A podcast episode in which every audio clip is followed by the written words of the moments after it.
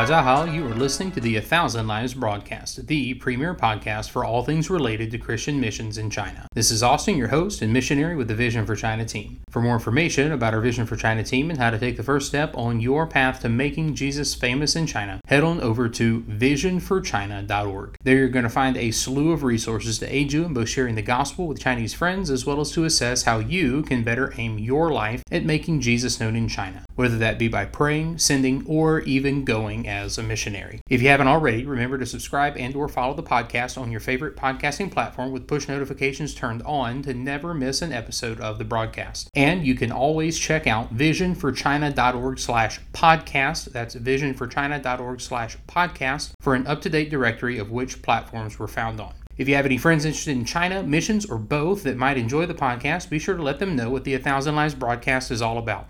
We, with Vision for China, firmly believe that Jesus is worthy of being made much of in China, and trust that if we aim our lives at making much of him there and around the world, we have no need to fear language barriers, culture barriers, persecution, or any other obstacles, because, just as he himself said in Matthew 28, he will be with us always, even unto the end of the world.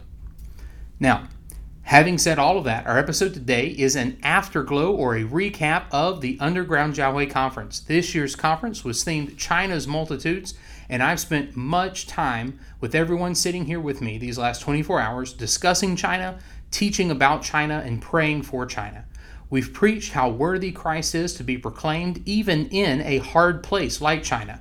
We've considered the power of prayer to implore God to do a work there in China, and we've talked about how for us to be effective witnesses in a place like China, we must be fully persuaded of the power and promises of God. I know that many listening in wanted to come out to the conference and weren't able to due to work and other commitments, so I figured we'd let you all listen in to a discussion here with Zachariah, Ty, Mikan, Katie, Annalise, Jacob, Chavez, and myself to get an idea of what the conference has been like.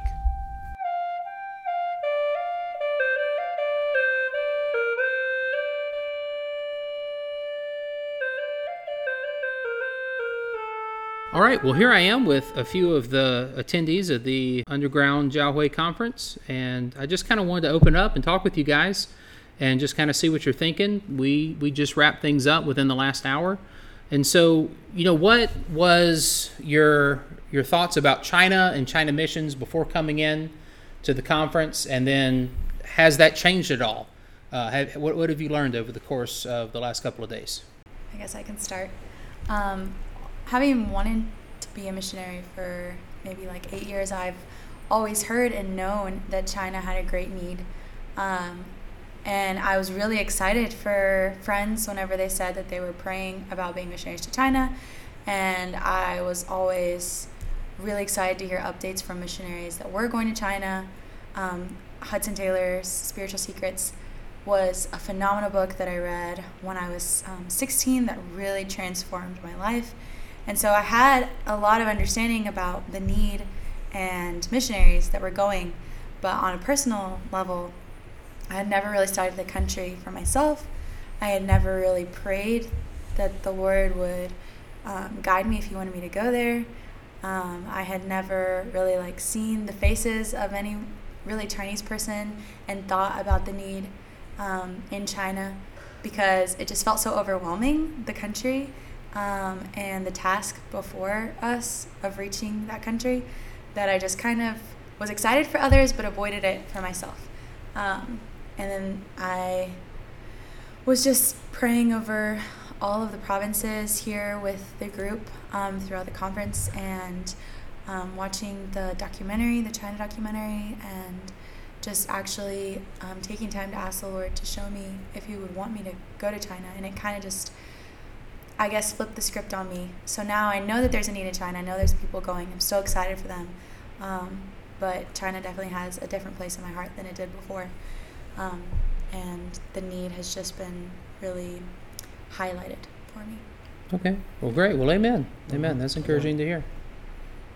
Somebody else? Yeah, I would I would go off what she was saying. It's just kind of like, at first, it's like I understood that there was like there was a big need for it, and then it's like okay i understand they're super strict so obviously everything has to be done like secretively and like the way that it was addressed but after coming to the conference and like seeing the things, watching the documentary, which by the way was a fantastic documentary, um, it just kind of like solidified the need for the people. But then it just kind of like it soothed you almost to see that like even though it is as strict as it is, there's still an opportunity for witnessing to go on, and there still is an opportunity for the proclamation of the gospel.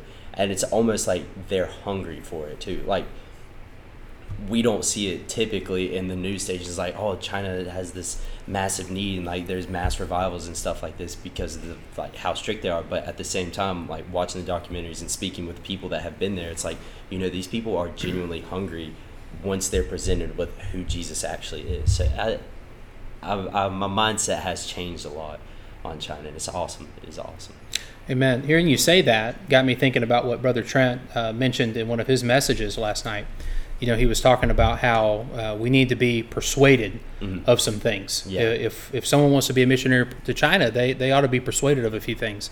And one of the things he said was persuaded of the promises of God. And he used the example of Numbers 13 and 14 mm-hmm. of the 12 spies going into the land. And he said, you know, 10, 10 of those guys came back and they were not persuaded mm-hmm.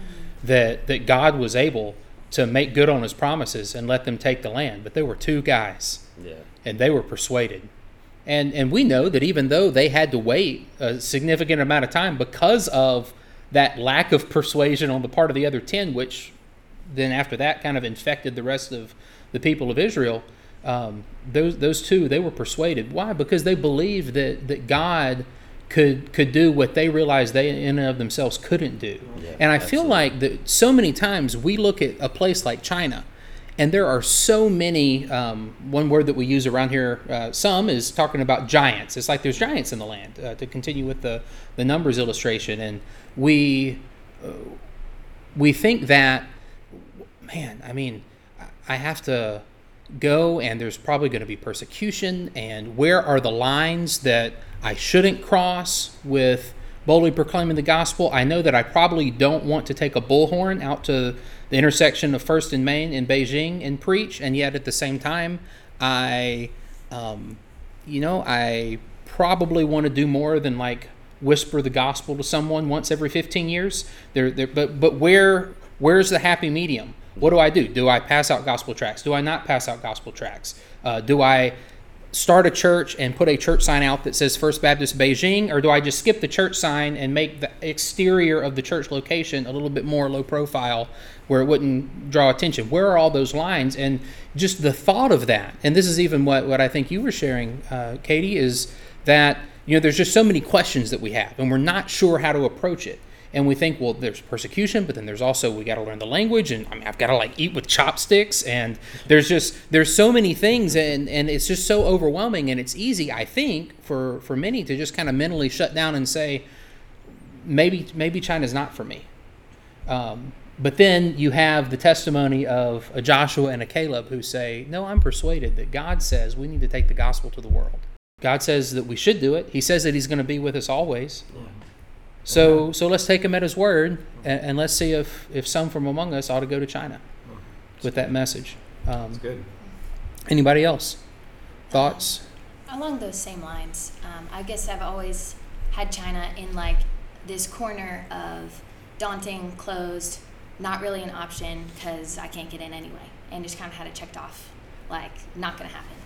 Um, and I knew there was a lot of people there but it never was really like there are a lot of individual souls there. Um, I ne- yeah. until we started like praying through all the different regions and um, all the different places there. Those prayer meetings were phenomenal. I, I absolutely loved that. Mm. Um, and it really brought, I feel like brought my focus in on where it should be and on each individual soul there that God knows. He knows their name. He knows who they are. Um, and God cares about them. And that really, I guess, changed my focus from this giant, daunting country that is super closed and I could never get into to each and every individual soul that's there and how they do need the gospel and how God did say for us to go to the whole world, and China is definitely a big part of that. Um, so I guess I just opened my eyes up to that in that sense of it. Yeah, great. Great.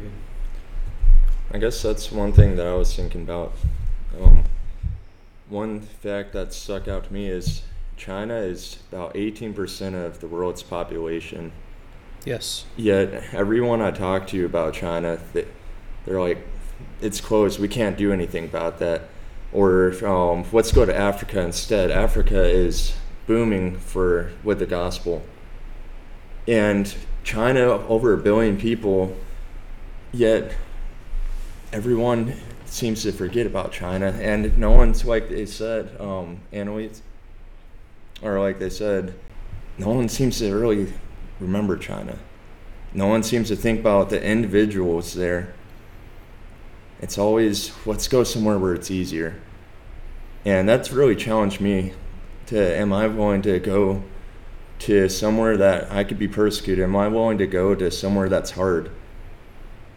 And like for me, I was considering another country and that's similar, but at the same time, though, this conference really challenged me to consider China because over Amen. a billion people, who is who's gonna go? In America, there's saturated with church or churches. There, a couple months ago, I did a trip with a couple other guys, and we found 15 Bible preaching churches in a five minute radius, and that's for like 15 churches for 10,000 people. Hmm. Yet there's maybe one church for a million or more people in China, if that. That that really struck me. And how, how are we how are we gonna say we're gonna go out to all the world and forget 18% of the world? Hmm. Um, there is, and I guess this is somewhat repeating uh, something I touched on just a bit ago, but it really does seem like with a place like China, and it's not only China, there would be other countries in this category as well, but there's so much. I guess what the word I'm thinking of right now is friction. There's so much friction in trying to get to a place like China. Um, there's so many things that you could call them, you know, question marks or just things that uncertainties might be a good word, and it's easy for that to cause us to just kind of mentally and probably subconsciously just kind of tune out the need in China. Um, back in uh, Hudson Taylor was mentioned a bit ago. Um, back in the days of Hudson Taylor, I don't recall if it was when his. I don't think it was when he first set sail for China. He had already come back on a furlough and he was getting ready to go on his second term, and he had already started the China Inland Mission. he had this small group, this small band of people that were going with him, around 20 ish, something like that. But they all gathered together on the dock in Great Britain, and they all sang a hymn, and the chorus of it was, A million a month in China are dying without God. And there was a verse in there, and I don't remember exactly. Um, I've read this a few times, but there was a verse in the song that said something about, uh, "Do you hear it now, O man, O preacher, the voice of your brother's blood? A million a month in China are dying without God." And I think that it's so easy for us to just kind of tune out their voices because they're not on the same social media that we're on. And we we don't see pictures as often of what's going on there like we can from other countries. It's harder to to have those types of of just you know we're we're a digital society and so we have all these kind of digital inroads to like learn about what's going on in other countries but for China it seems like there's not as much information on a individual coming through social media level and there's plenty of reasons for that. Many of them are good reasons. And yet, because of that, it's just not on our radar. Um, it's not something that we necessarily would think about typically. And of course, that's one of the reasons to put on this conference is a way to to cause us to give pause and to think, okay, what's going on in China? What's the Lord doing in China? What does the Lord want to see done in China? And how can He use us to do that? Yeah, one thing about the conference that uh, really encouraged me was actually two things. Was the uh, Trent uh, talking about being persuaded, and that's just really mm. good. All of us should be persuaded that we can trust the promises of God, we can trust His command, that we can trust Him in anything. He's the one that created the heavens and the earth, and so He can do anything. And so we can know that if He asks us to step out in faith, and then in conjunction with that, uh, Austin, what you preached uh, about Philip, that really, the idea that uh, never really focused in on that, the fact that he just stepped out not knowing where he was going or what he was going to do, but because he trusted God, he got to see an amazing uh, conversion Hmm. uh, of an Ethiopian eunuch. And so uh, that's what we need to do. We need to be persuaded um, that God, His promises are true, and that when He prompts us to do something, we'll be so close to Him that we know that uh, we can step out in faith. And we never know what He will do if we step out in faith like that. That really encouraged me from the conference. Um, well, um, let's shift gears a little bit. So we've been talking about things that we learned, things that we gleaned. Today we had what, for some of you at least, was probably a pretty unique experience. Would anybody like to talk a little bit about that? About what all happened? Where did we go? What did we do? What did we eat? Was it was it interesting, exciting, boring? It was definitely interesting. Uh, I could say, okay, I can say that's the first time I've ever had duck before in my entire life. Really? Yeah. yeah. First time to eat duck. Me too. Yes, and it was solid. Like it, it had a different taste to it. Don't get me wrong, but I would definitely go back for seconds. And then the dumplings were absolutely amazing as well. Like Okay. they were, they were good. You know, I got ready to order the duck and I hesitated for a few reasons, and then I thought, you know what? Let's just let's just order some and see what happens. So I'm glad. I I'm think glad. it's, I think it's easier to consume something knowing afterwards what you consume. like, Oh, you already took a bite before yeah, I mentioned of I ate it. and I was like, We what is all this? ate it and and it's like, know it oh, it's duck. You're like, oh, okay, well that's not bad at all. Like, so yeah, it was. it. You would have been afraid of to eat duck. no, I still would have ate it, but Would have hesitated ever so slightly. Oh, come on. Where the chopstick hits the meat. yeah. I gotcha. Okay. Oh, that is one of the benefits going to China. The food is amazing. just the way the way you have Jacob- to eat it is difficult. Jacob is is Chinese food called to, to China apparently. Um, That was my first time having dumplings, like Really? ever. So Okay. that was an interesting experience trying to grab it with the chopsticks Mhm. and not let it squish out. I got it the first try. I was very proud of myself. She was very I was Wow, very proud. apparently still up. Okay. Yeah, you know, I I realized um, living in China for a while and then coming back to the states, you know, it never really dawned on me that so many in America don't necessarily really know what a Chinese dumpling is. And you know, I I kind of joke. I've joked with Mike before about eating dumplings, and you have to specify: is it is it um, is it country dumplings or is it Chinese dumplings? Yeah. because there are two different types of dumplings. Yep. I mean, I guess they s- they still dumpling, but one one has the meat on the outside and one has the meat on the inside, and there's there's a distinct difference. And so, I was gonna say I think the difference between the two is that one has a G at the end and the other one doesn't have a G at the end. oh yeah, it's just got the apostrophe dumpling, dumpling. That's right. Dumpling and dumpling. Yeah, that's right. That's fun. You got it. Uh, one thing that stood out to me was like after everybody got done like handing out tracts and things at this market, like um, the thing is, bro, brother Ty, um, he preached a message on Psalm one fifteen about like the uh, the idols and stuff, how they have eyes, you know, they don't see, they have a mouth, but they don't speak, that kind of thing. And just the fact, the need for Jesus and the faith in the blood of Jesus to be saved, and it's just neat because it's like you see those idols. The thing is, those people like we see it as like a decoration almost. But those people think it's like if I give up my child, if I give up whatever, you know, I don't know if they sacrifice. I doubt they'd sacrifice people in China, but the point is like they they sacrifice things to these idols that can do nothing. They're just demons, according to Hmm. the Bible. But it's just amazing to see the fact that that the gospel, what the gospel can do, and people just something thinking about it is just like the gospel what it can do for people because they're in darkness, but that Mhm. spiritual light, the need for it. Need- Yeah, definitely. Well, so um, let's kind of shift gears a little bit again, and anyone can speak to this right now, or by the time this this episode comes out, there will be people listening in who maybe were thinking about coming and either couldn't come or uh, were a bit unsure, and, or maybe uh, you know, a few months down the road or a year or so into the future, when we host another one of these, I, I might refer people to listen to this and say, hey, just kind of listen in. But maybe a, a, few of you could chime in and just kind of say an encouraging word and, and say why or should should someone come and be a part of the underground conference, and if so, why and and what what would you say to someone like that? I would say when you when it, when you get down to it, the eyes affect your heart. And when you actually see the need with your own eyes, it changes everything.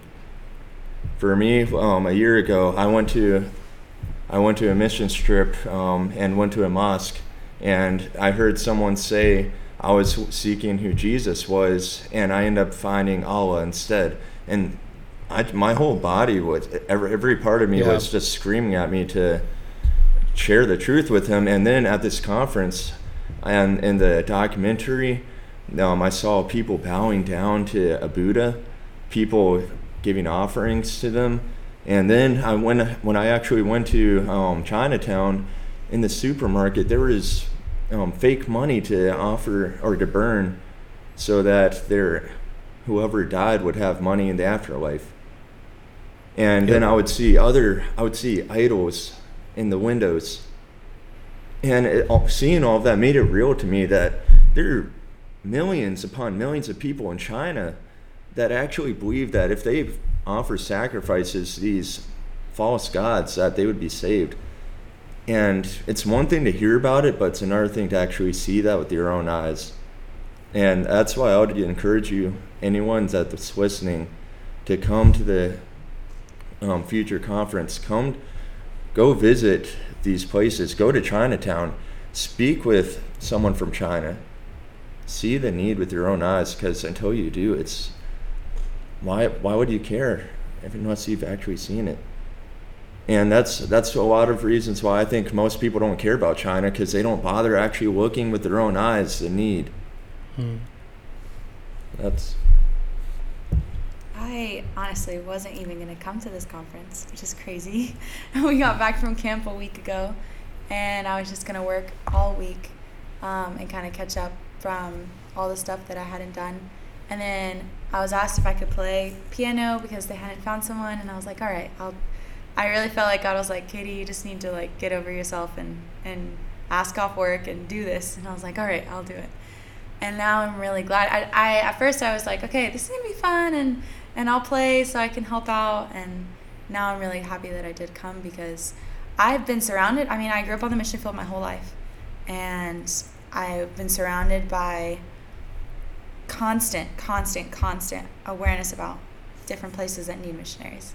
Um, overwhelming. My church, I am in a training center where I spend 16 hours a week being trained to be a missionary, and I mean, like my life is a saturation of missions, and every book I read has to do with missions. Um, and I had never considered China um, the way that I have in the last 24 hours after 19 years of pure missions.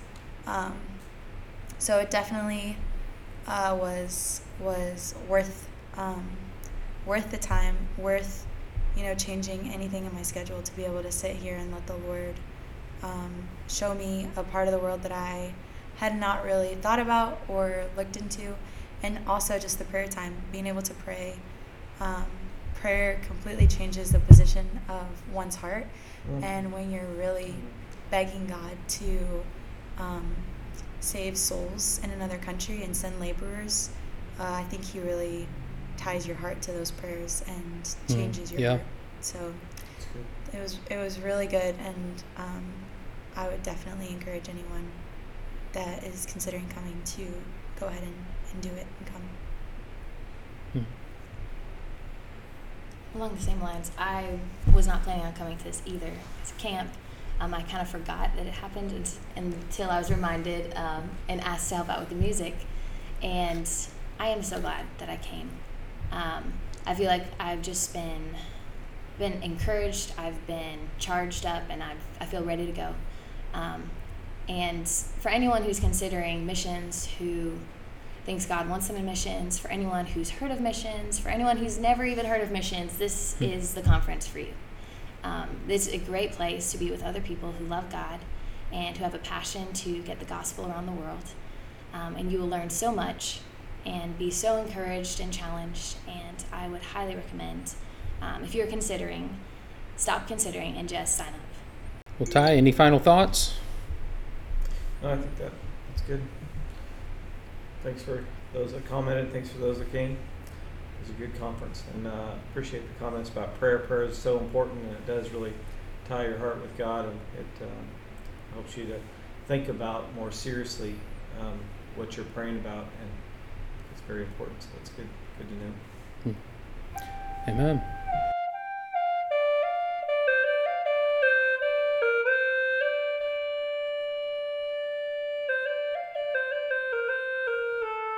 Well, this concludes today's episode of the A Thousand Lives broadcast. Thank you all for listening in and letting others know that Jesus is worthy of being made much of in China. Again, if the Lord is leading you towards missions in China, we with the Vision for China team would love to help you along the way with everything from Bible training and missions training to language and culture training. Brother, we are here to provide you a path for you to follow to get from wherever you are right now in life all the way to standing in China before a group of Chinese people with a Bible in your hand and in the Chinese language preaching unto them Jesus. If we can help you along your path in any way, reach out at info at visionforchina.org. That's info at visionforchina.org. Tell us who you are and let us know how we can come alongside and be a help. For information about our Vision for China team and how to take the first step on your path to making Jesus famous in China, head on over to visionforchina.org. There you're going to find a slew of resources to aid you in both sharing the gospel with Chinese friends as well as to assess how you can better aim your life at making Jesus known in China, whether that be by praying, sending, or even going as a missionary. Well, until next time, 再见。